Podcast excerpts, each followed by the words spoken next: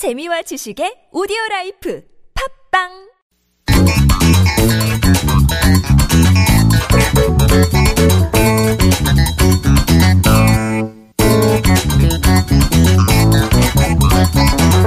We like to get the week started on Koreascape by looking at what Koreans are saying to each other online, in social media, and in mainstream media.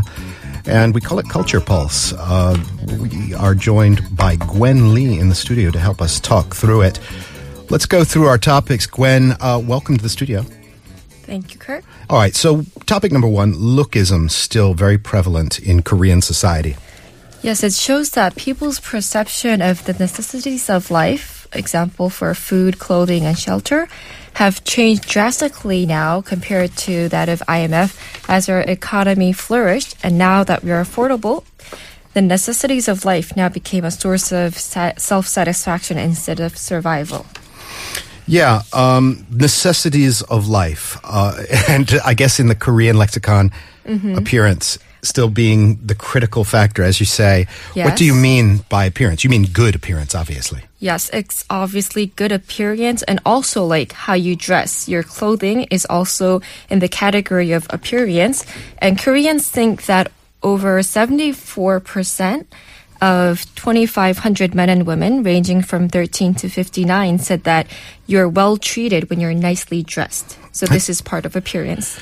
I suppose that's true anywhere you go. I mean, you create a good impression and you you have a better uh, social relationships. That's natural. Here in Korea, it's gotten to the point where this word lookism has almost become this negative term, right? Yes, it's almost. Uh, it's so extreme that um, I was just read a book recently. This guy has a whole chapter on lookism. He's an expat who spent time in a major business, and um, you know somebody comes in, an executive comes in, and he's gotten hair plugs, um, and the whole office team kind of applauds him for doing that. It's all good. You you're, you're upholding the image of the Yeah, company.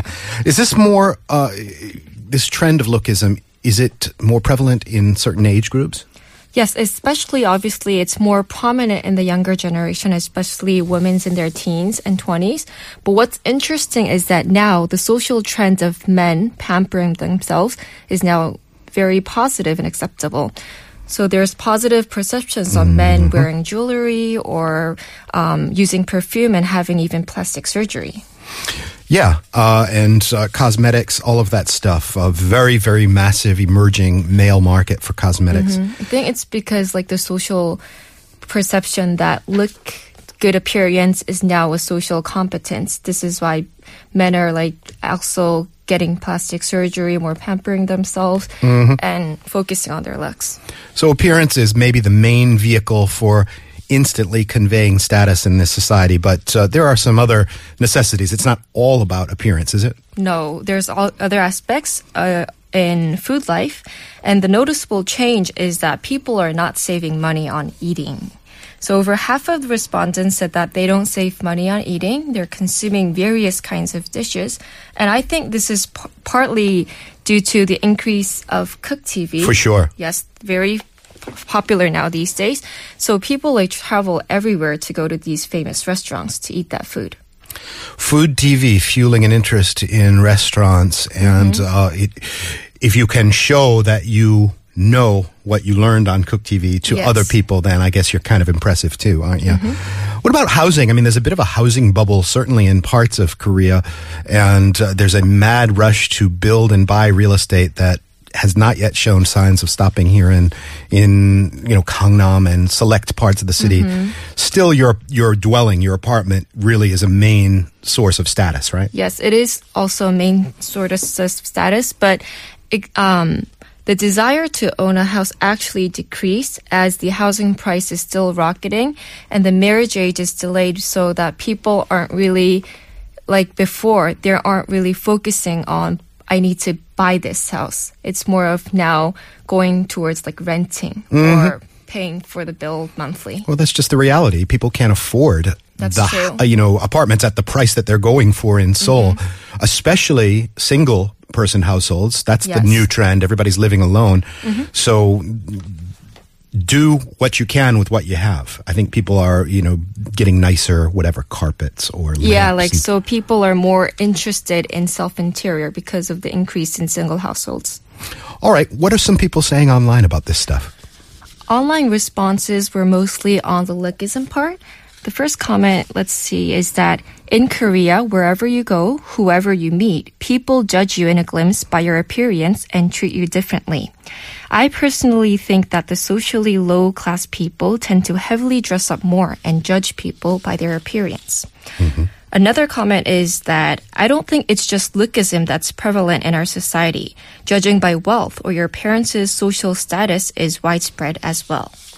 Looking at the last comment, it says, I think the influence of media and press is great. Pushing certain standards on beauty or giving new diet tips on the media unconsciously influence people to view others according to such standards. These Gwen- were some comments. Very cool. Uh, yeah, I think um, kind of exactly what you would hear in terms of what you would expect to hear in terms of a cross spectrum of uh, ideas about lookism. When you say lookism in Korean, what's the word? 외모지상주의. Wow, that's a way Sangjui. Yes. Okay, now I know. I, it's not an English borrow word. Mm-hmm. Well, speaking of that Cook TV that you mentioned before, uh, mm-hmm. uh, more older guys, uh, men, retired guys, Yes. are putting on their kitchen apron and getting in the kitchen. I don't know which part is more surprising about that, the guy part or the older part. Uh, it's interesting. The guy part, I guess. The guy part? Because traditionally in Korea, it's like there's a word, guys shouldn't even go into the kitchen, like in tradition. Yeah.